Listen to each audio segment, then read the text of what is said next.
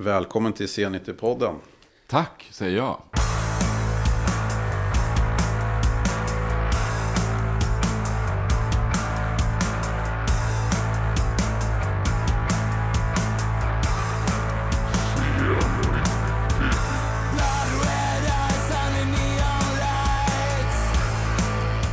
Läget med Patrik Wirén. Det är bra. Patrik Wirén är lite sliten just idag, men, men generellt så är det, det är bra. Det är bra, tack. Du hade repat igår. Ja, första repet på ett år. Det, och kass sömn i natt. Men, men det är väl, så är väl livet. Ja. Det är bra ändå. Läget är bra. Kretsar tankarna mycket nu kring Misery Loves Companys kommande skivsläpp, eller är det andra grejer på gång också? Uh, nej, men det kretsar ganska mycket kring det ändå. Uh, men den skivan är ju liksom klar sedan en tid tillbaka och omslaget är där och uh, allt är liksom färdigt. Uh, men sen är vi ganska mycket sitter och göra intervjuer och sådär uh, på kvällarna och, uh, och även då börja repa igen. Vi är inte ett sånt där band som, som liksom repar konstant, utan det är när, när någonting är på gång. Recensionerna har börjat trilla in här. Alltså jag har bara sett en ja. än så länge. Så det är fortfarande några veckor kvar. Ja. Ehm, men... Nya men Sweden Rock som vi kollade i här precis. Ja, så ja men en, exakt. Fick du en bra, en bra recension? Ja, ehm, fin artikel där också. De hade någon egen livebild där såg jag som var cool. Från Sweden Rock-festivalen tror jag. Ja. Hur är det? Du jobbar ju som journalist. Mm. Ja, det här är ju konstigt ja. ändå. Nej, jag är mer van vid att, att ställa frågorna ja. fortfarande faktiskt. Så du får, du får avbryta mig om jag går över i journalistroll och börjar ställa dig. Men du har ändå, måste ju ändå ha gjort väldigt mycket intervjuer som intervjuoffer. Om man ja, ja, absolut, det har jag gjort. Men det var ju ett tag sedan sist ändå. Även om det händer ju lite sådär att, att det dyker upp någon, någon förfrågan emellanåt. Men annars har vi ju inte, vi har inte släppt ett album sedan tjugohundra. På nitton år. Ja. Så det var väl egentligen sist som det var att, att jag liksom gjorde fler intervjuer under en, en begränsad tid. Men, men om, du, om du presenterar dig, hur skulle du göra då? Det beror på vem jag presenterar mig för. Ja. I det här fallet så tänker jag mig att jag är rocksångare. Ja. I ett, ett band som heter Misery Loves Company. Känner du att du har haft nytta när du gör intervjuer av att du själv har ändå blivit så pass mycket intervjuad? Eh... Jag har inte riktigt analyserat det, men det är möjligt. Kanske. Kanske. Mm. Uh, ja, nej, jag vet inte. jag vet inte. Vad jobbar du mest med som journalist? Alltså just nu så jag, jag har jag varit frilansande skribent i, i nittio, ja, sen vi la av egentligen. Då började jag med att göra några recensioner för Close-Up. Det var som typ sen, tvåtusen? Ja, det var mm. tvåtusen. På hösten där blev jag publicerad första gången där. Och som sen gick över i att jag började skriva artiklar och att jag sen blev redaktionsassistent och satt där på heltid under, under några år med, med Robban. Då måste man fråga, hur känns det då nu när Close-Up har gett ut sitt sista nummer? Alltså, det känns ju konstigt såklart. Det är ju en institution och det, och det var ju för... Kanske främst när jag tänker på mitt eget så här, nittiotal med Misery Loves Company så, här, så var ju Close-Up oerhört... viktig. Egentligen så var det ju på sätt och vis tack vare Close-Up som vi överhuvudtaget tog oss vidare från den här källarlokalen i Uppsala. Därför att det som hände var att jag och Örjan träffades på krogen, började prata om att göra musik ihop. Han hade en liten studio. Örjan Örnkloo. Örjan Örnkloo, eh, som jag bildade bandet med. Eh, vi gick ner i hans studio och började testa och, och skriva. Och ganska fort så fick en, en kille från M N V, Jon Kloud, fick höra talas om det där så han ville komma ner och lyssna. Så han fick höra en låt som heter Sonic Attack och då kom han att tänka på den här samlingen som de skulle göra i samarbete med Close-Up. En samling som heter Extreme Close-Up som skulle följa med till prenumeranter och sådär. Och eh, han föreslog att vi skulle ha med den låten och visst, det tyckte vi lät kul. Och den fick helt bra respons och då, det ledde till att M N V då gav oss ett, ett avtal som vi skriv under. Så alltså, jag kan inte eh, nog tillstyrka hur, hur viktig... Alltså Close-Up var jätteviktigt för oss.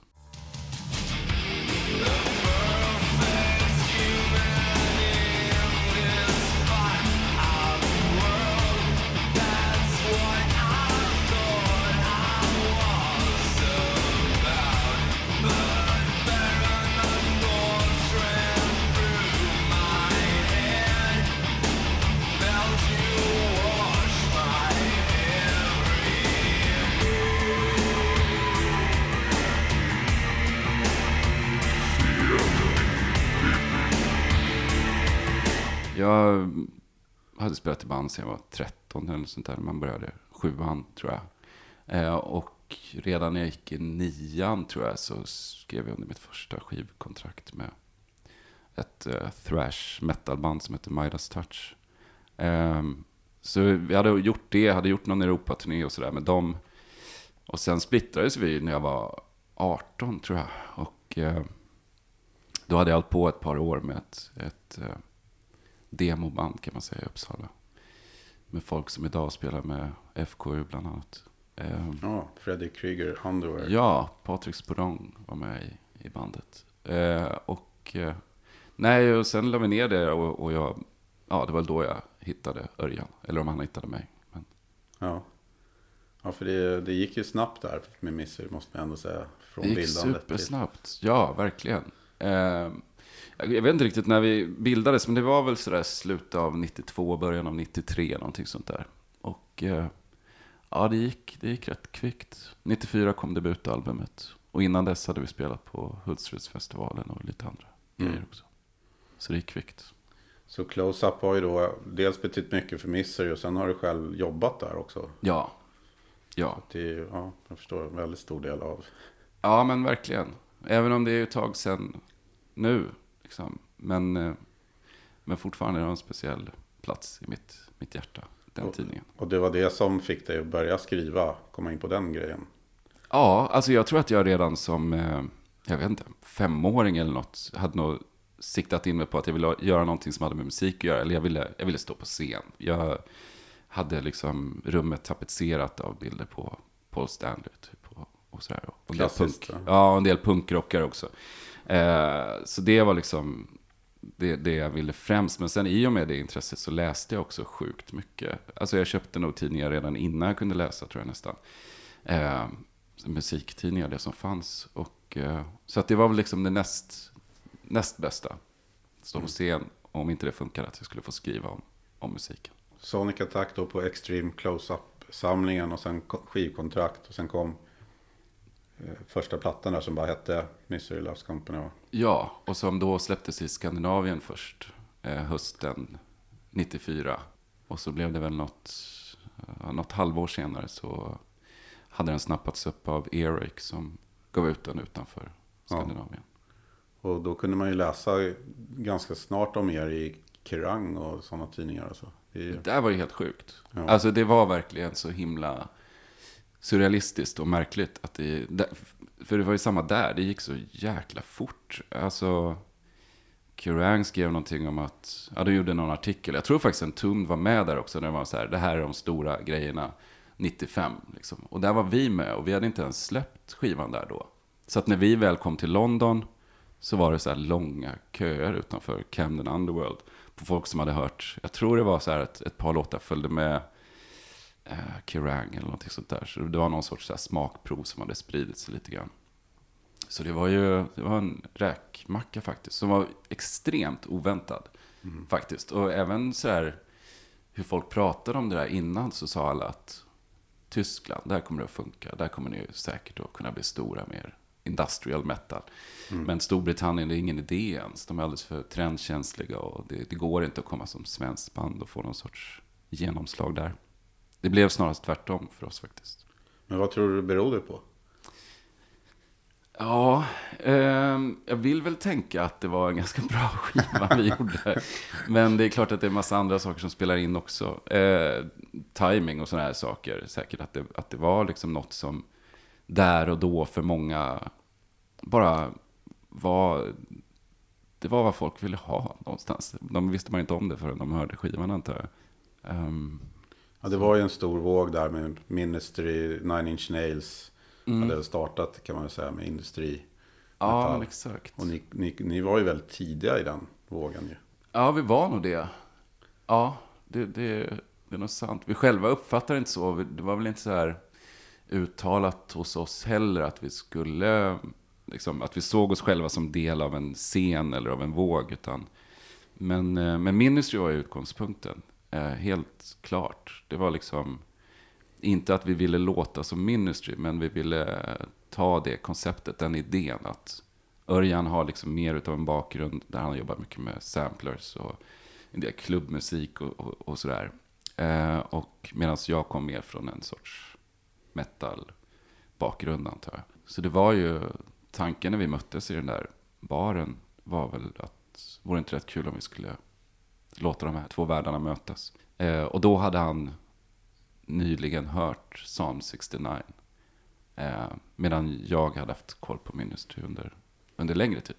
Sen för det var väl det stora att... kommersiella genombrottet för Ministry med Jesus ja. Build My Hot Rod och... Ja, det är en grym platta fortfarande. Ja, verkligen. Mm. Just um, on fix. Ja, just on fix. Never trust a junkie. Mm. Men det är ju mycket av dem som ändå sålde rätt mycket. Den vågen tycker jag kan kännas lite så daterad idag. Mm. Men den gör ju inte det. Nej, och Nine Inch Nails gör inte heller det. Men det är verkligen två namn som sticker ut. Och det gör... Um, det gör på något vis, det blir ju alltid de två namnen som det refereras oftast till. Men en platta som är lite förbisedd som jag tycker egentligen borde räknas in lite, det är ju Tåströms mm. Explodera mig tvåtusen mm. som ju egentligen, ja, som var ju ännu tidigare. Ja. Eh, när, när kom den? Den måste ju ha kommit om sen nittio nittioett. Ja. Ja, precis. Ja, jag kommer ihåg, jag lyssnade mycket på på den plattan. Men han kom ju lite från ett annat håll, även om han han pratade nog om Ministry då då också, men det var väl Young Gods och... Ja, precis, aha. precis. Um, som gjorde en grym spelning på Hultsfred, kommer jag ihåg. Aldrig tyckte att deras plattor har riktigt levt upp till den. De gjorde en helt otroligt bra spelning faktiskt. Um, men, ja, men det var väl... Och sen bildade han Peace, Love and Pitbulls och vi spelade ju tillsammans ett par gånger. Um, men det var väl kanske det band som vi kände oss mest närbesläktade med. Mm. Även om det lät ju annorlunda, liksom, olikt mot det vi, vi gjorde. Men, men det fanns en sorts där primitiv känsla och kanske en, en, en förtjusning i, i oljud som vi som ja. ändå delade. Och en energi. Liksom. Och så lite där lite förvrängda som kommer ibland. Ja, liksom. Absolut. Ja, men det är för jag kommer ihåg när den plattan exploderade med tvåtusen släpptes. Då, det var, då var det ju fortfarande Tåströms namn, liksom, inte Peace, Love and Pitbulls. Och då var jag någonstans i Amarbehamn när, när det var någon så här release-grej. Och den, de spelade den. Och hade några jättestora filmdukar. Och då den plattan innan. Han hade ju gjort en solplatta innan. Bara ett Tåström här med Karenina och de. Ja, exakt. Där inte alls var något industri knappt. Han var lite kvar i Imperiet. Ja, ja, precis. Så folk blev ju så här, vad fan är det här? Liksom, och jag tror många fattade ju ingenting Nej. av det där. Och de fattade mindre när Pissla med Pitbulls dök upp. Ja. Så att, som dessutom var på engelska. Ja. Ja. Ja, men det var ju liksom, det måste ju kännas som ett jävligt bra paket när ni körde ihop. Ja, absolut. Jag tyckte ju definitivt det. Det är ju liksom min stora sen, musikaliska hjälte på många sätt. Eller liksom mer i... Ja, men han, någon som har följt från att jag började lyssna på musik. När vi pratade om att väggarna var tapetserade av bilder på Paul Stanley, så var det ju också... Ett, ett gäng andra, och Ebba Grön var ju definitivt efter de banden. Och ja. Sen följde jag med och lyssnade även på Imperiet och sologrejerna. Och, och det kändes jäkligt coolt också att han gick ner sig i den här industriträsket ungefär samtidigt som vi gjorde den, den grejen. Att våra världar snuddade vid varandra så i alla fall där för, en, för ett ögonblick. Men man säger England är ju trendkänsligt och sådär, att ni kom som så här, the next big thing. Hur länge höll det i sig då? Kände du? Alltså, vi kunde ju... Det byggdes ett fundament på något vis som gjorde att, eh, att vi ändå kunde... Det var ju ändå... Det var ju intakt. Det var ju där. Eh, folk fick upp ögonen för oss när vi gick på spelningarna och, och en del gillade det och de, de fortsatte ju ändå. Liksom. Så, att, så det var inte sådär att det var, att det var över på en natt heller, utan det var, vi, fick liksom, vi släpptes in i det där rummet. Vi blev ett av banden som, som de stora magasinen i, i Storbritannien skrev om och sådär. Och det, det fortsatte de ju göra. Ja.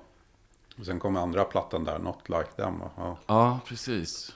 Um, ja, jag vet inte. Vi har ju alltid... nittiosju va? Ja, precis. nittiosju. Vi... Ja, vi fortsatte väl göra det vi hade gjort på första skivan, det vill säga vi turnerade ganska mycket mest i Europa. Gjorde väl några större förbandsturnéer. På den åkte vi med en tum ett par månader med dem och Machine Head. eh, bland annat i Europa. Eh, men den är ju musikaliskt så var den ju annorlunda. Det känns ju som att vi hela tiden var på väg kanske bort från det där. Eh, på första skivan låg väldigt mycket fokus fortfarande på de tuggande gitarrerna och på en sorts attack liksom. Ja, väldigt mycket attack och eh, ganska mycket dödsmetallsång och sådär ändå.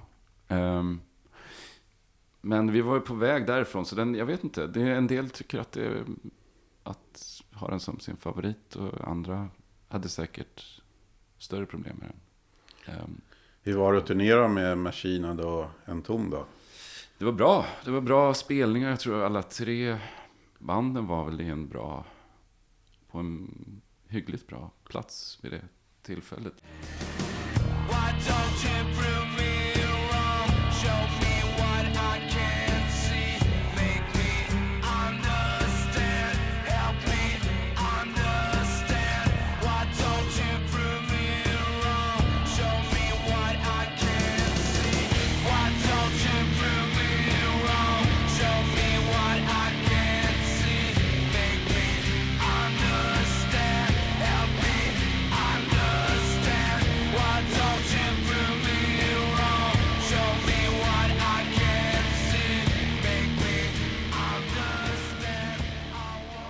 En tom var ju grymma. Jörgen som var med dem då är faktiskt med Misery idag på, på scenen i alla fall. Jörgen Sandström, ja. Ja, Jörgen Sandström. Så vi, vi blev ju vänner. Jag, jag minns det som en... Jag vet inte. Alltså det är svårt när det är så... Det är ganska länge sedan. När man ser tillbaka på vissa saker. Och så det är så lätt att man antingen målar upp det helt i någon sorts ljusa pastellfärger eller bara svartmålare. Och, men den, alltså spontant, jag tänker på det som en...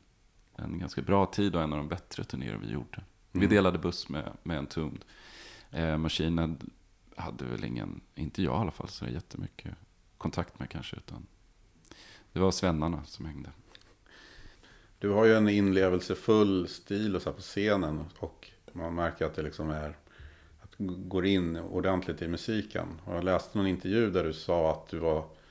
att du hade blivit ganska besviken sen när du sett många band som du gillar av deras scenframträden. Ja, men ja, absolut. Jag, jag tänker mig att det är en del i, i drivkraften. Att man, tänk, att man har idén och inbillar sig att man kan göra saker lite bättre. Att, att man kan bli lite besviken ibland.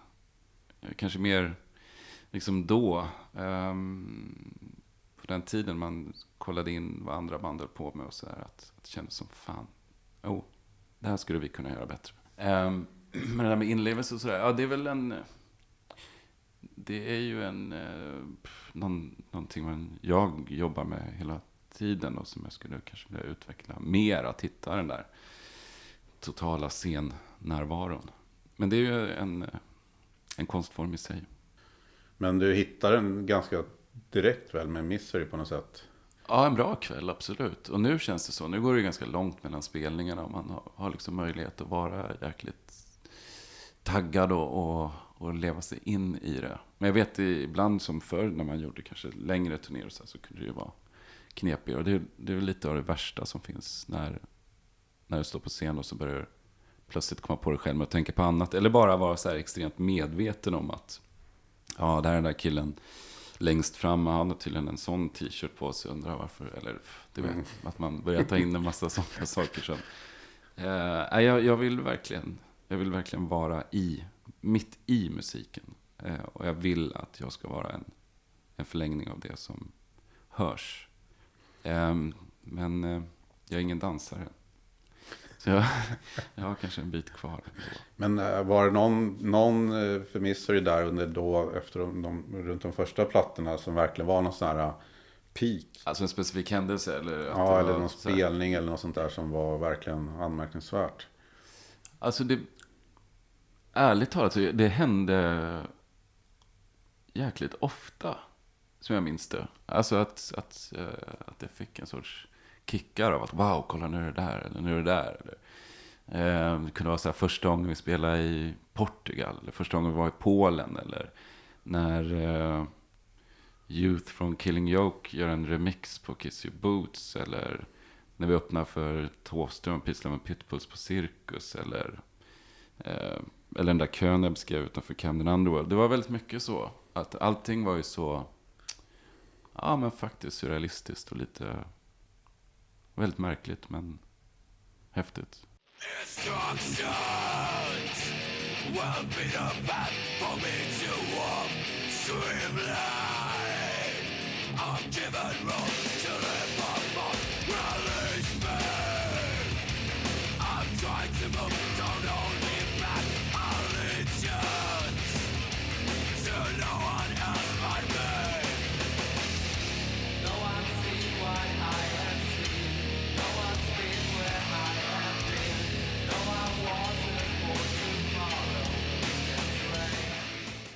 Jag menar, det här var ju på en tid också när man fortfarande sålde skivor, och ni sålde skivor även utomlands. Mm. Så att ni måste ju ha kunnat liksom leva på det bra. Jag skulle säga att vi levde på det, punkt. Vi lyckades få det att funka, men det var väl ändå lite så här perioder att man fick låna pengar av någon för att, ja, tills man skulle ut och gigga igen eller få, få in lite pengar igen. Så det var inte så där, vi, vi var aldrig... Vi tjänade aldrig så mycket pengar faktiskt. Vi fick det mer att gå runt. Vi fick det att funka. Man drog ut på en turné och så kunde man ändå betala hyran när man kom hem. Men det var inte så mycket mer än så faktiskt. Det är jäkligt svårt då när du är ute på vägen att, att hitta något annat sätt att göra på än det där ganska trötta, liksom, du vet, göra gigget och sen festa halva natten och så sova halva dagen och må lite halvkass, göra ett gig, må lite bättre, ta några öl och så vara uppe hela natten och festa. Jag vet att, alltså speciellt de som har fortsatt efter mig, jag har inte gjort någon turné sedan tjugohundra egentligen, men jag minns även då hur man kunde försöka och tänkte att fan, nu när man drar iväg här, vi borde kunna vara kreativa, vi kanske kan, du vet, spela in, göra lite nya låtar eller plugga på distans eller, eller du vet, så här massa idéer. Men det brukar ofta spricka efter ett par dagar. Det är något med, med den där turnérutinen som, som kräver att göra sig hörd. Det kommer att bli på det viset hur, hur en gör det på något sätt. Mm.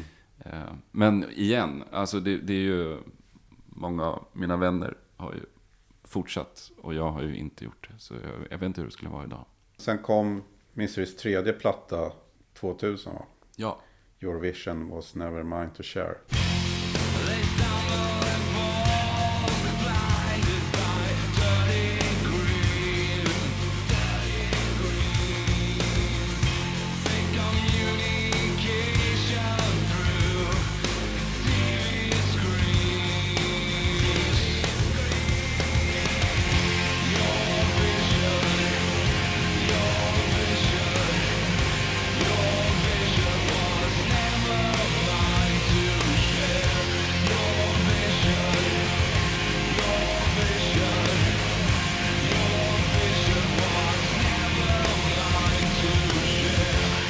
Där hade vi ju verkligen rört oss ytterligare ifrån den här, ja, det jag beskrev med debuten, den brutala, eller vad man ska kalla det för. Överkörningen. Ja. Överkörningen, ja, fan, jag älskar ju i och för sig överkörningar. Det känns tråkigt att sitta och beskriva att man skulle ha lämnat det. Men, men eh, nej, egentligen tror jag att vi hade hittat något som var mer eget. Alltså, vi hade liksom landat i, ja men det här är ju Misery Loves Company.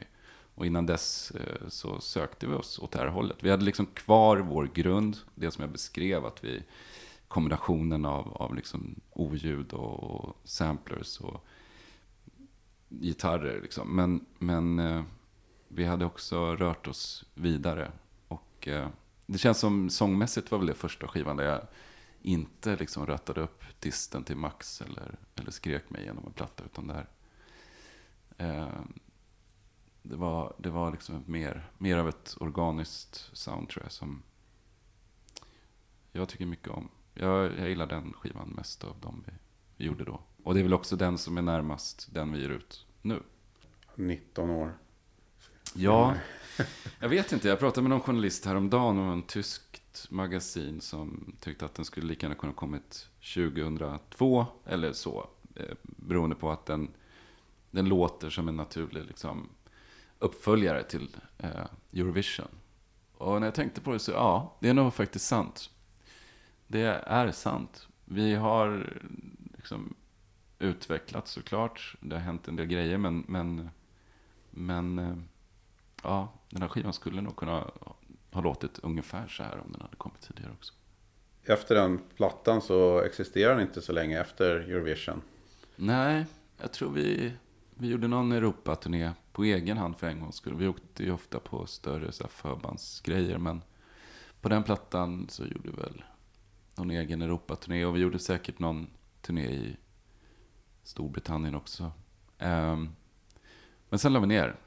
Och det minns jag som en otroligt skön känsla faktiskt. Okej. Okay. Jag hade nog haft tanken ett, ett tag liksom. Och när jag började vänja mig med den tanken så blev jag mer och mer förtjust i den. Och jag kunde också, jag tror jag uppskattade den där sista turnén ganska mycket. Den gick rätt dåligt. Det var så här halvkast med folk på spelningarna och lite sådär. Ja, en, en sorts turné som jag tror hade, som jag tyckte var ett asjobb några år tidigare. Men med vetskapen om att nej, men nu, nu gör vi bara den här svängen, sen lägger vi ner. Då tyckte jag att det var, då kunde jag verkligen njuta av det. Mm. Samtidigt, ja igen, det är ju länge sedan, det är ju nitton år. Um, och jag får ju ofta frågan varför. Och jag tror, alltså det jag kände då, den känslan jag beskriver är ju, jag tror att jag känner mig otroligt instängd och lite uttråkad i det, det vi gjorde liksom. Vi hade väl gjort det i sju, åtta år kanske, eh, och eh, kände väl att det fanns en risk att vi skulle stagnera i det där, och att jag var jäkligt nyfiken på vad som skulle hända om, om vi la ner bandet. Jag var nyfiken på vad som fanns utanför de här, den här världen. eh, Men det var, det var liksom aldrig någon, det var ingen drama kring det egentligen. Det var, jag minns det som ganska så här, jag tycker vi ska lägga ner bandet. Och så, ja, oh, det kanske vi ska göra.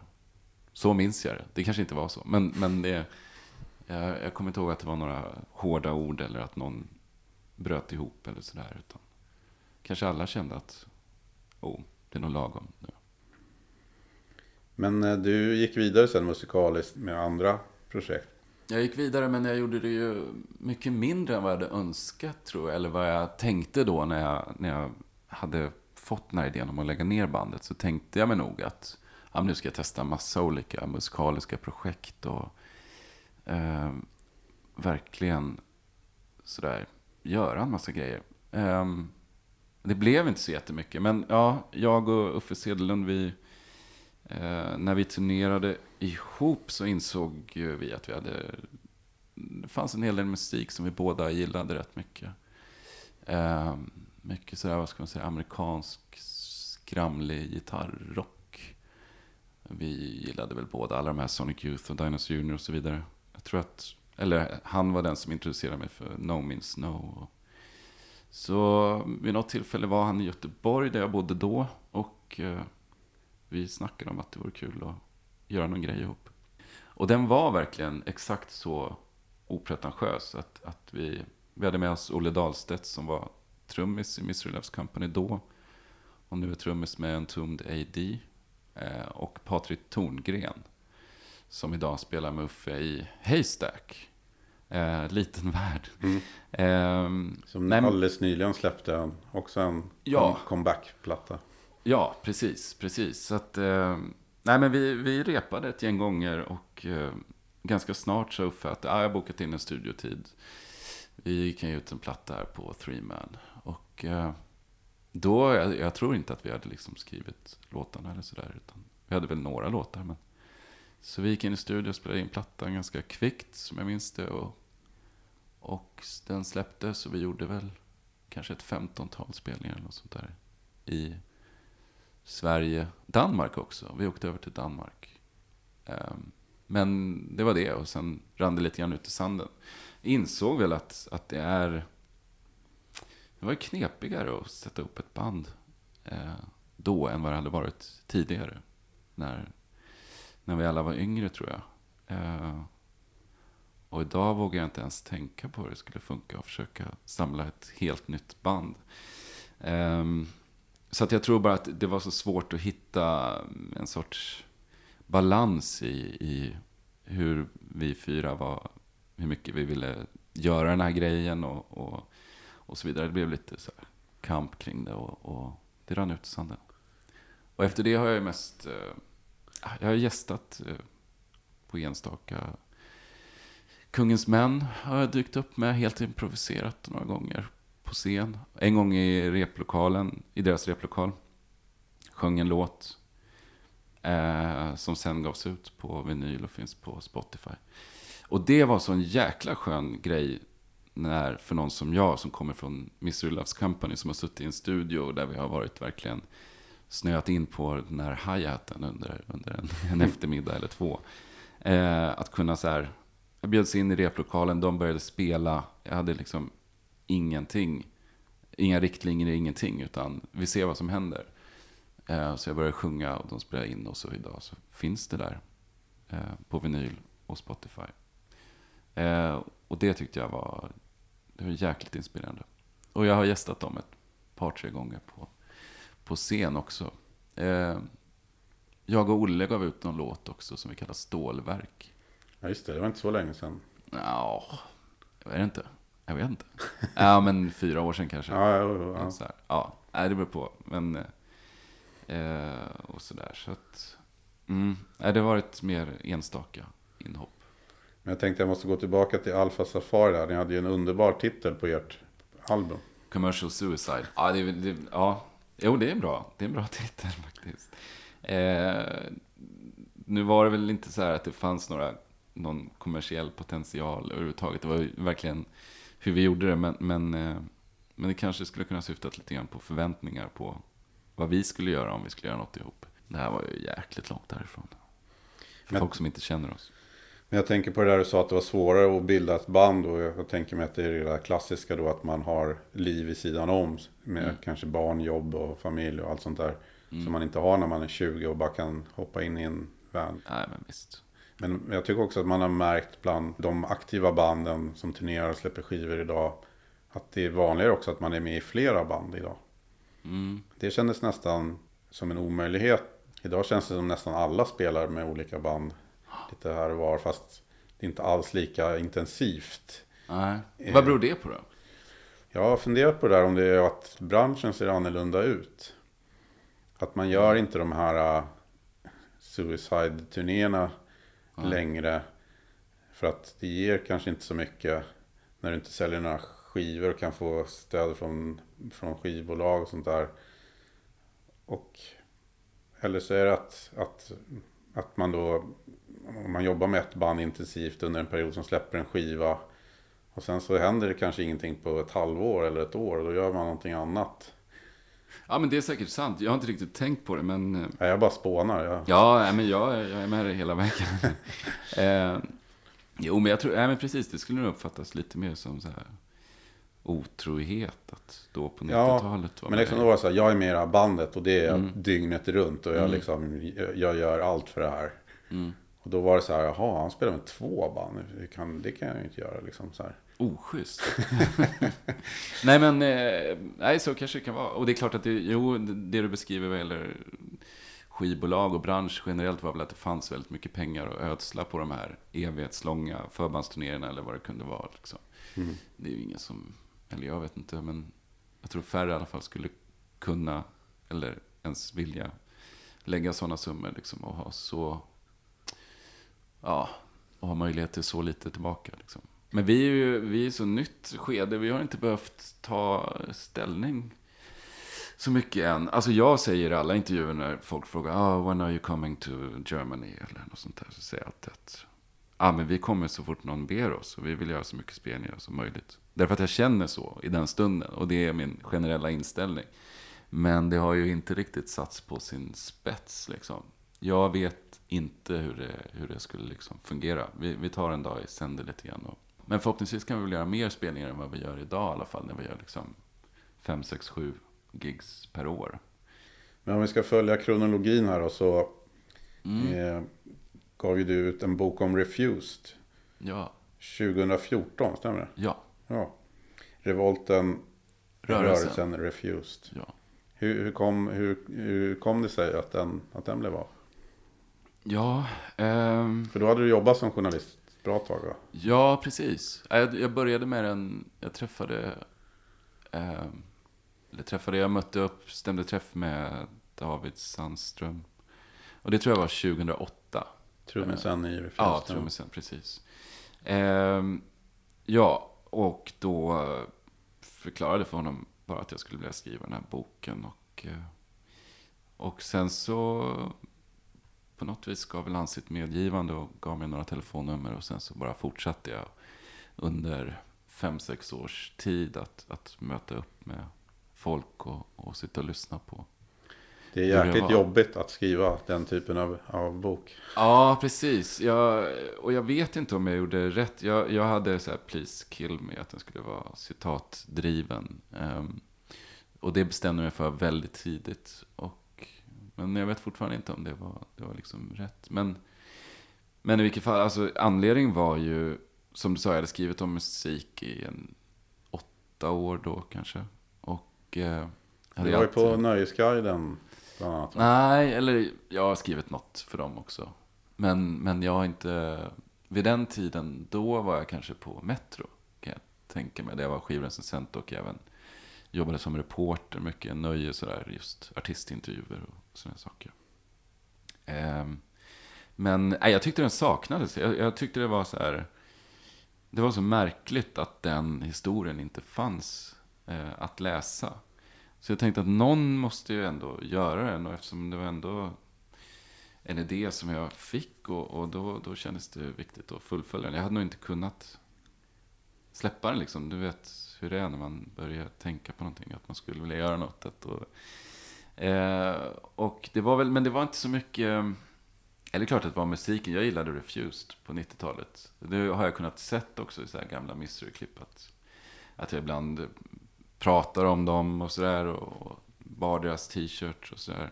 Um, men jag tror att, att det var någonting annat, och det var väl just där det är straight edge-grejen uh, som väl är motsats till den här rockmyten som vi har snuddat vid. Att jag tyckte det var något, något rätt coolt över det, också det här kompromisslöst politiska som de stod för. Um, men också händelserna i Umeå, när idén straight edge blev större där och fick ett genomslag i Umeå som det inte hade fått någon annanstans i världen. Jag blev nyfiken. Och så fanns det ju dramat i det också, såklart, med polisen som jagade militanta veganer och, och sådär. Det var en fascinerande historia på, på många sätt. Eh, och för mig personligen tror jag att jag också... Ja, men jag, jag, det normkritiska tror jag var rätt mycket så här. Köttnormen, den är ju rätt konstig, och eh, jag, jag tyckte det var, var skulle vara intressant att sätta sig in i hur, hur, hur gick det där till egentligen, och, och även bandet hade ju en, en dramatisk historia om eh, hur de eh, ja, det kändes ju väldigt så här plötsligt hur de, hur de bara försvann. Mm. Jag, ja, så det var det. Så jag, jag babblade med folk, satt och lyssnade när de snackade. Både musiker, men även så här, polis, lärare, Hare Krishna, eh, ja, föräldrar och så vidare. Så det var kul. Det var roligt att ha ett, ett eget projekt. Som journalist blir det ofta att man får uppdrag liksom. Och, eh, dels att jag hittade det själv, men också att, att kunna fördjupa sig under, under en längre tid. Det är ju sällan man får göra det faktiskt. Den, kan vi säga till alla lyssnare, kolla upp den boken, Revolten, Rörelsen, Refused. Det finns rätt mycket intressant dokumentation om Refused och det där. Det finns ju en film som heter Refused is fucking dead. Ja. Som är gjord av en av medlemmarna. Kristoffer Sten, ja precis. Som också är klart värd, om man tycker det där är intressant så är det värd att se. Det finns också någon P tre-dokumentär som är jäkligt bra. Där det är så, det är så roligt att de blev verkligen så här talesmän. Mm. Framförallt Dennis Lyxzén då, som var den frontfiguren för, för en rörelse. Liksom. Och det är ganska unikt. Jag undrar om det kommer hända igen. Alltså på... Nej, ja, jag vet inte. Ja, men det kanske finns. Silvana Imam kanske är det. absolut. För en annan rörelse. Men... Ja, sen kom ju första eh, återföreningen för Misery var tjugohundrasexton va? Med eh, ja. bland annat Gävle Metal. Det var den första spelningen vi gjorde överhuvudtaget faktiskt. Ja. Men den sommaren gjorde vi ytterligare några festivaler utanför Sverige. Eh, ja, alltså jag och Örjan saknade ju uppenbarligen att sitta i studion, för jag tror, eller jag vet, tjugohundrafem så träffades vi någonstans i något sammanhang, kanske på en spelning, och eh, sa till varandra att hej, vad kul att ses, borde vi inte gå ner i studion och skriva en låt? För det är liksom enda sättet vi umgåtts på. Som jag sa, när vi träffades i den där baren, vi kände inte varandra, och nästa gång vi såg så var vi i studion, och det var liksom så vi umgicks, och, och det var... När vi la ner bandet så hade vi inte jättemycket kontakt faktiskt.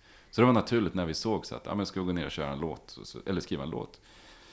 Och det var jag peppad, och då gjorde vi en låt som heter Fell in Love, som var en ganska dyster sak, som är med på den här skivan faktiskt fjorton år senare. Eh, nej, och sen så gick det ytterligare något år eller så här, och så sågs vi och så gjorde vi samma sak. Och då hade det här, det liksom, så under tio års tid så var det så där att någon gång vartannat år eller så, så sågs och så skrev en låt. Eh, men sen när det, när det började bli några låtar så började det väl också bli så här, födas en tanke om att vi kanske borde spela det här för någon annan. Även om vi nu gjorde det för oss själva. Men, och jag är ju, gillar ju att stå på scen. Liksom. Jag vet inte hur mycket Örjan gör det egentligen, men, men jag gör det. Och så dök det upp något.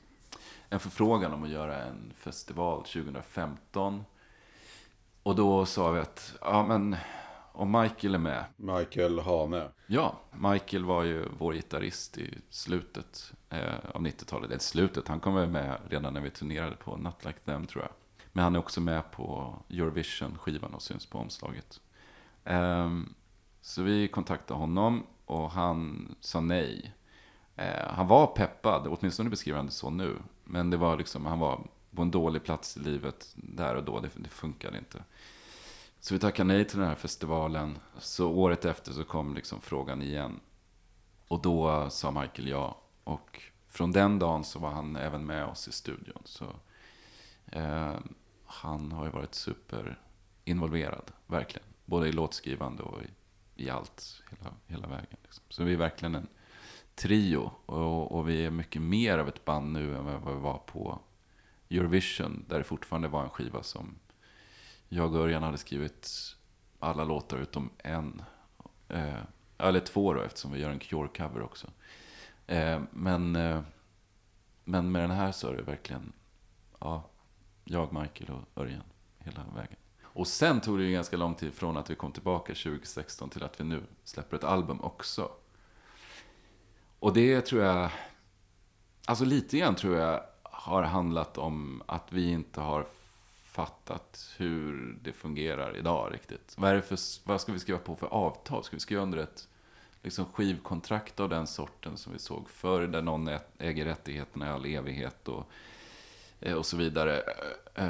Och, eller ska vi ge ut det själva? Det är faktiskt en möjlighet. Eller ska vi kanske, ja, som nu har vi landat i det här licensavtalet med, med eh, Black Lodge Sound Pollution. Eh, så jag tror att vi funderade jävligt mycket och vi kollade på en del avtal och vi var i kontakt med folk, och under tiden så släppte vi enstaka låtar på egen hand. Vilket var coolt. Det kändes ju, speciellt första låten så här, när vi släppte Would You tjugohundrasjutton, att det här funkar faktiskt. Alltså att jag kan sitta själv och ladda upp och du vet, det får spridning och folk kan lyssna, och, och vi har ingen, ingen vid vår sida, utan vi gör det helt själva. Eh, det var coolt.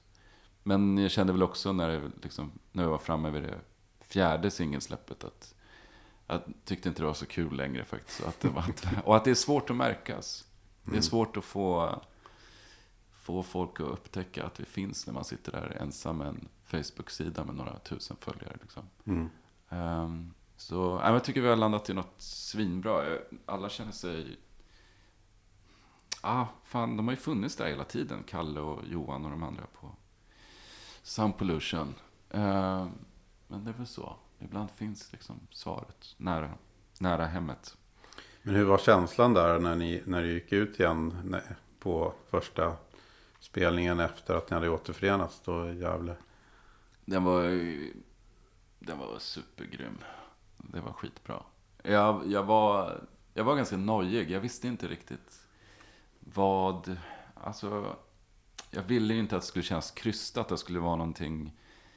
Eh, du vet, att jag skulle behöva...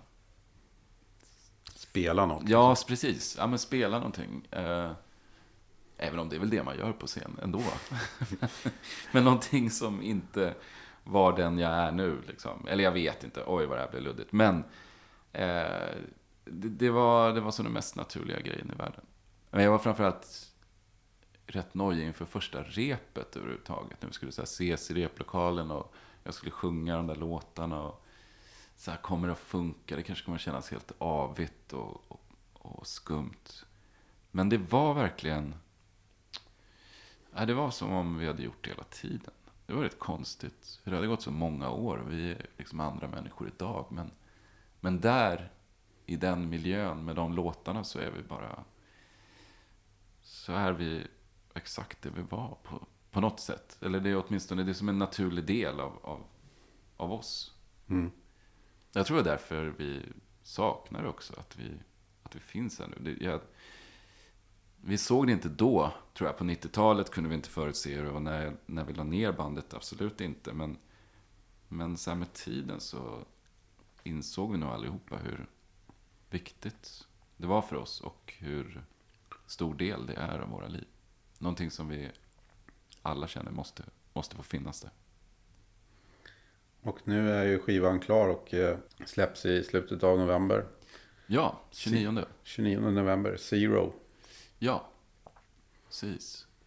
Um, ja, det var en titel som det är en av låtarna heter Zero. Men... men uh, alltså det är så knepigt sånt där hela runt omkring grejen med omslag och titel och, och så vidare. Eh, men det kändes viktigt att markera att det, att det är någonting nytt, att det inte är så tillbakablickande. Jag menar, även om vi har vårt fundament som vi står på och vi är väldigt, när vi skriver har vi ju jävligt mycket outtalade regler tror jag, någonstans. Men som sagt, de är outtalade och vi bara vet att det här funkar liksom. Här någonstans gör vi Misery liksom. Så är det fortfarande så att, att det är någonting, någonting annat. Det är som att förutsättningarna har, har förändrats jäkligt mycket. Och eh, också en markering om att, att vi inte är så, så intresserade av nostalgi som många andra kanske är. Utan att det verkligen är... Vi skippar hela den här... idén om att, ja men det får jag ofta frågor om i intervjuer nu om ja men eh, hur jobbigt är det att försöka leva upp till folks förväntningar eller att, att vi skulle vara det ena eller det andra och folk har en bild av vad vi är. Att, ja jag vet inte, zero det är ju bara ett ord men, men att det någonstans för oss så, så sammanfattade det nog mycket av de där tankarna.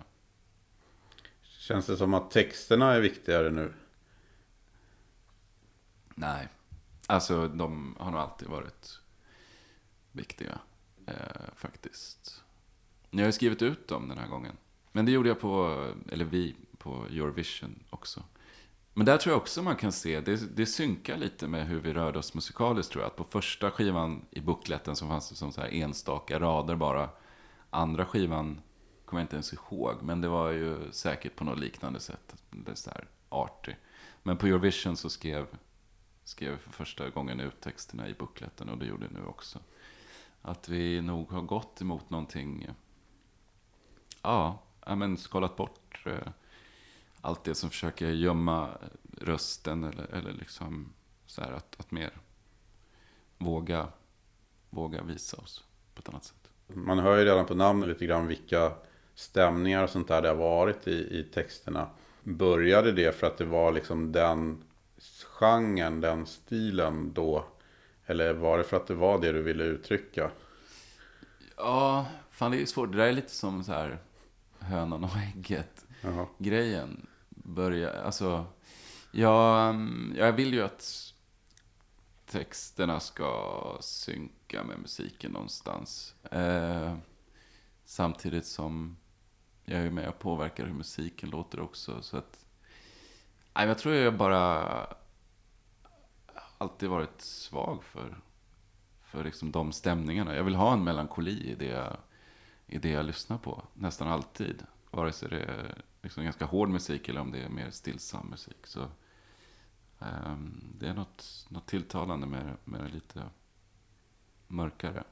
Sen får man ju passa sig också lite grann när man då gör som vi, ganska mörk musik, mörka stämningar, att mm, går man för mycket åt det hållet i text också så kan det bli liksom för, för mycket. Um, så det blir lite så här balansgång, men, men ändå försöka hitta så att de där två synkar med varandra och kan stärka varandra faktiskt. En del textrader är kanske inte de bästa i världen på pappret, men då kanske de funkar desto bättre när, när du hör dem tillsammans med musik. Ni har ju spelat in en cover också på den här plattan. Ja, det hade jag nästan glömt. När du sa det så var fan så här, va? Har vi gjort det? Ja, men det har vi ju. Ja, precis. Ja, men verkligen. I'm only happy when it rains. I'm only happy when it's complicated. And though I know you can appreciate it, I'm only happy when it rains. You know I love it when the news is bad. And why it feels so good to feel so sad. I'm only happy when it rains. Only happy when it rains. So. Garbage-låten, som ju var en ganska stor hit på nittiotalet. Vilket gjorde det än mer otippat, tror jag, att vi, att vi gjorde den. För det känns ju alltid som att... Alltså vi, vi gjorde... På andra skivan gjorde vi en X T C-låt. Och på den tredje gjorde vi en Cure-låt. Ingen av deras mest kända liksom.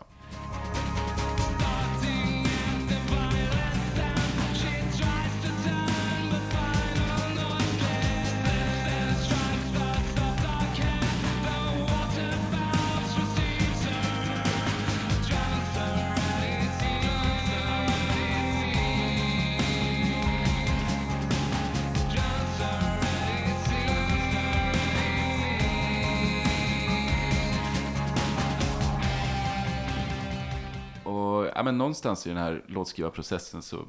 Jag, jag kan gilla den idén att göra en cover när, när man är inne i den skapande processen. Ta ut en låt och, och liksom se vad man kan göra med den, för att det blir ett sätt att få ny inspiration också till, till egna grejer. Ehm, men att vi valde den låten var ju... Vi, hade bestämt, vi, vi, vi pratade om att göra någon cover och lyssna på en massa bra musik. Men vi hittade liksom inte... öppningen, hur vi skulle kunna översätta det till en Misery Loves Company-låt. Men så var det någon som nämnde den här, jag tror kanske att det var Örjan som, som nämnde Garbage-låten.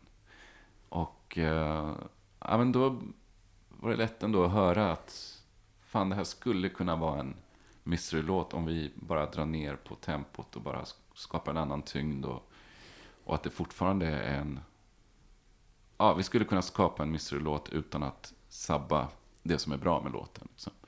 Så det var helt enkelt det. Det, det är ju kanske inte det så här coolaste bandet jag har cover på, men, men det är en grym låt och en bra platta och ett rätt coolt band ändå liksom.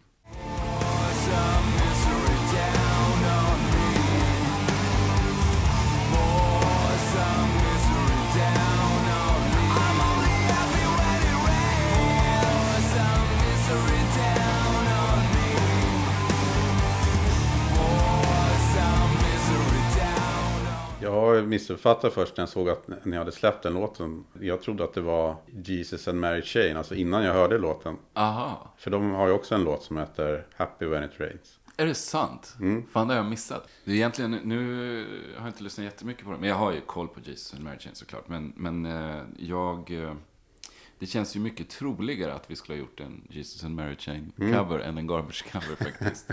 Det är liksom mer i, i de... skivbackarna vi, vi rotar oftast när vi liksom... Den här svartan är ju... Det, det är på något sätt ja. samma svarta liksom i det. Mm.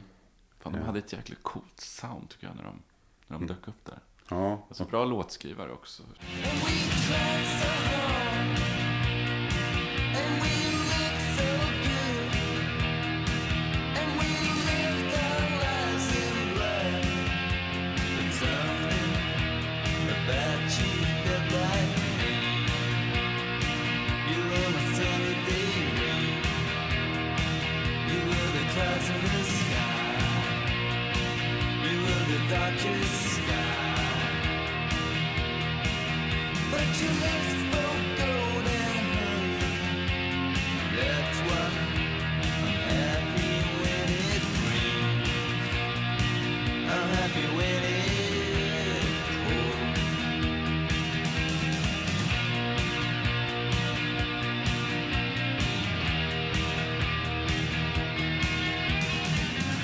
Only Happy When It Rains är ju en, det är en rolig titel. När, när liksom vi alltid beskrivs som så väldigt mörka och så här dystra. Att det, det finns ju något så här lekfullt i att den titeln står där på vår skiva. Tycker jag att det är något så här lite kul. Plus att en av textraderna är ju Pour your misery down on me. Men jag ser den lite som, som en så här, ja men kom igen då, skicka hit allt elände och, och allt. Jag, jag, det är okej, okay. Jag tar mig igenom det liksom. Jag, I'm only happy when it rains. Det spelar ingen roll, jag kör på liksom. Jag, jag, jag vet inte, det är nog min högst personliga tolkning, men, men jag tänker mig att det finns något så här, ja, något i den där eh, texten som, som eh, är rätt schysst. Men du var ju lite inne på det själv tidigare ju med låten Happy. Mm. Som är ja, ett av singelsläppen var från första ja, plattan. Ja, exakt. I'm happy with happy. my misery. ja, det är liksom, ja. ja, precis. Ja, det, det, det är något med oss och happy.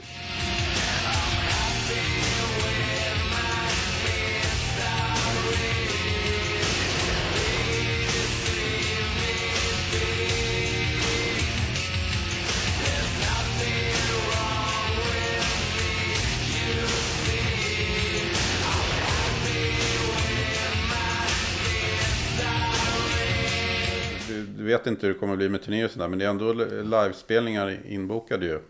Vi har en inbokad. En, en bara, okej. Okay. Ja, vi öppnar för Katatonia i, i Stockholm på Kraken. Och det kändes jävligt kul att vara på Kraken också, eftersom det ska rivas. Att vi får möjlighet att, att göra det. Och sen så, där, alltså det är klart att vi märker att det finns ett intresse, en del är peppade och, och sådär. Men vi vet ju inte riktigt ändå. Alltså om vi hade sagt, satt ett eget gig på Kraken, då hade jag varit ett nervvrak nu säkert. Och, och varit så här, fan har vi sålt tjugo biljetter och du vet, fan måste sprida det här på Facebook. Och det blir så nervigt och jobbigt. Att glida in där som förband till ett band som jag tror, eh, vars publik jag tror gillar oss. Liksom. Jag tror det är perfekt. Jag tror också att det är jättebra. Eh, det, det känns jätteskönt. Och nu är det nästan slutsålt också, så då behöver jag inte bekymra mig över det. Så, nej, men det, det, jag ser verkligen fram emot det. Vi står ju i vår replokal och liksom försöker hitta ett sätt som, som alla trivs med och när, när man får rätt, rätt känsla liksom. eh, men, men annars så just den här den här konstellationen känns jäkligt mycket som ett band eh, faktiskt. När vi är ute med Jörgen Sandström och Jesper Skarin har vi ju inte nämnt, trummisen som ju spelar trummor på hela skivan och faktiskt har en ganska stor eh, roll i hur, hur skivan låter, även om han inte varit involverad i låtskrivande och sådär, men han har ju fått ett jätteutrymme. Eh, och det här, ja men det här bandet, det är ju verkligen det, ja det känns verkligen som om vi som vi vore det där mm. bandet på riktigt. Men det är vi ju inte. Två av dem är ju inte riktigt medlemmar, utan de kan ju när som helst säga att nej men den här helgen kan jag inte, för då ska jag vara med kidsen eller spela med en annat band eller vad det nu är. Men så jag hoppas att vi får att vi kan göra många spelningar med dem. De är mm. i alla fall med nu, Katatonia. Det vi har gjort hittills har framförallt varit festivalspelningar, och sen så har vi gjort liksom egna mindre klubbspelningar. Eh, och vi checkade en backdrop, det är väl typ så. Men sen brukar vi alltid ge instruktioner just när. Nu har vi Sweden Rock-tidningen här eh, framför oss på bordet. Och den spelningen vi gjorde på, på festivalen där, så vet jag att då går vi bara någon, någon sorts instruktioner om att vi vill ha mycket bakljus och mycket rök, bla bla, det vanliga liksom. Men där blev det ju extremt eh, bra faktiskt. Vilket man också ser i den här tidningen. Att alla bilder som är tagna från den, det gigget är ju supersnygga faktiskt. Men det, då har man ju tur. Vi kommer till en festival, vi har ingen ljustekniker med oss, utan då får man skicka över instruktioner och Jag var lite mer så här specificerad. Jag skickade en låtordning, skrev någonting om, om varje låt, lite vad vi, vad vi var ute efter. Sen så tänkte inte jag att någon skulle läsa den där överhuvudtaget. Speciellt när man spelar på festival och man har en ljustekniker som ska göra hundra band. Liksom. Men eh, antingen så hade han gjort det eller så var han bara ovanligt begåvad. Jag minns inte vad han heter. Men... För ni spelade ju på Sweden Rock Festival förra sommaren. Ja, vi borde ju få komma tillbaka nästa, eller hur? Ni, ni hade ju en otacksam speltid där samtidigt som, var det Maiden eller Priest? Eller Judas Priest var det. Mm. Alltså, eh, jag vet inte. Jag, för mig känns det som ett av de bättre giggen vi har gjort överhuvudtaget. Och jag tror att en del av anledningen är att det var så få där när vi började spela faktiskt. Eh, det var så här, det var perfekta omständigheter. Det hade börjat mörkna, klockan var väl efter tio, någonting sånt där. Och så var det så här jätteglest. Vi, ja, men när man märker att folk står kvar och det kommer fler och fler. Och det är jäkligt många fler där när vi slutar mot när vi börjar. Det tror jag är optimal omständighet för att göra en bra spelning faktiskt. Egentligen bättre än att glida ut och, och ha liksom en massa support från början. Jag tror att band blir bättre av att få streta lite i uppförsbacke. Det är ju ganska intressant ju. Ja, ja, men det finns ju något... Det, är ju, ja, men det handlar ändå om att vi måste ju bevisa oss. Precis som jag egentligen tycker att alla man ska ha med sig varje gång de går upp på scen, att man, du, du får inte en massa gratis, utan du måste visa att, att du förtjänar att få stå kvar liksom. och, och det var, det var jäkligt taggande den, den kvällen, och det gjorde nog att vi, att vi kunde göra ett, ett ovanligt bra gig. Det var ju många som nämnde det, som av de som ändå var där, att det var ett av de bästa på hela festivalen ju. Ja, du ser, ja. Nej, men det var, det var känslan. Jag, det, var, det var en riktigt bra, bra kväll faktiskt. Det var det, blev, blev du inte ens sur först när du såg att det krockade med liksom ett av headline-banden som... Nej, alltså det är väl också lite av grejen nu, skillnaden mot förut. Och därför kan jag rekommendera alla band att lägga av faktiskt och sen komma tillbaka. Även om man behöver inte vänta så många år som vi gjorde. Men, men är ju att... Vi tar inte saker för givet. Vi blev råpeppade över att blev tillfrågade att spela på Sweden Rock.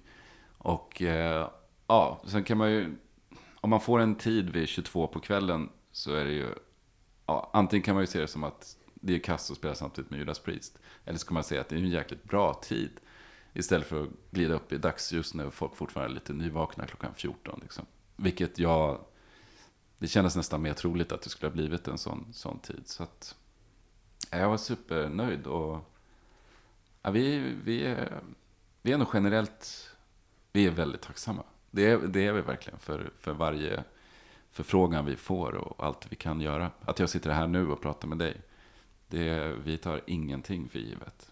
Jag vet att det finns en del människor runt omkring som tänker sig att vi, att vi har en massa. Men vi, vi ser inte riktigt så. Vi, att det är... Det är fortfarande en massa folk som inte vet om att vi, att vi finns, att vi är tillbaka igen. Och, och skivan släpps tjugonionde november. Nu är det många av de som är intresserade idag har ju börjat köpa vinyl igen. Ja. Och det är kul tycker jag. Ja, det tycker jag också. Men är det något ni har tänkt på? Uh, alltså...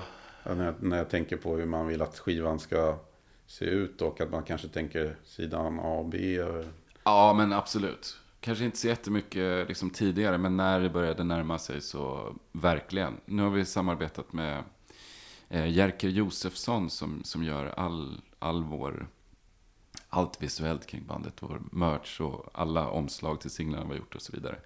Det är han som eh, har tagit sig an det här och, och eh, det ser superfint ut. Jag har inte sett vinylen än, helt enkelt därför att det inte, den finns inte än. Den är väl på gång från, från tryckeri. Eh, men han eh, hade ju jättemycket det med sig eh, och det var ju någonting som vi verkligen eh, höll på med en del för att det skulle bli så bra som möjligt. Jag älskar vinyl själv. Ja, och det skapar ju en helt, en, en helt annorlunda möjlighet mot en C D-case, ja, tycker jag. Verkligen. Ja, C D-skivan är ju, har ju problem med det faktiskt. Vi hade ju faktiskt satt eh, Universal för någon månad sen var det väl bara två. Eh, gav ut vår första skiva igen på, på vinyl. Men den har faktiskt funnits på vinyl tidigare, till skillnad från de andra två. Så jag, Aha, okay. så jag hoppas att det gick bra, att de sålde okej av den och så här, så att de kanske är peppade ut de andra två. Mm. Det vore ju nice att ha hela katalogen i, i samlingen, i vinylsamlingen. Och vill man införskaffa bland annat vinylen då, så kom, och jag är i närheten av Stockholm, så vet jag att det blir ett bra tillfälle på Sound Pollution. Ja, releasedatumet tjugonionde november så är vi där och signerar. Eh, klockan fem, vi är där en timme. Ja. Under Black Friday. Okay, jag, ja. jag vet ju inte vad det betyder eftersom jag inte är handlare, men jag har ju förstått att, att de som är handlare eh, säger att det är väldigt mycket folk i, i affärerna då. Eh, så igen, det känns som ett ganska bra datum faktiskt, att oavsett hur få vi lockar så kommer det ändå vara fullt i affären, så alla kommer bli lurade och tro att vi har dragit dit skitmycket folk. Så ja, bege er dit helt enkelt. Och så får jag väl runda av och säga stort tack Patrik att du ville vara med i C nittio-podden. Tack själv, verkligen, tack. Och lycka till med releasen och kommande spelningar som vi hoppas blir många. Tack, Amnio också, hoppas många. Ja, och tack alla lyssnare för att ni var med oss, och vi säger på återhörande. Ja.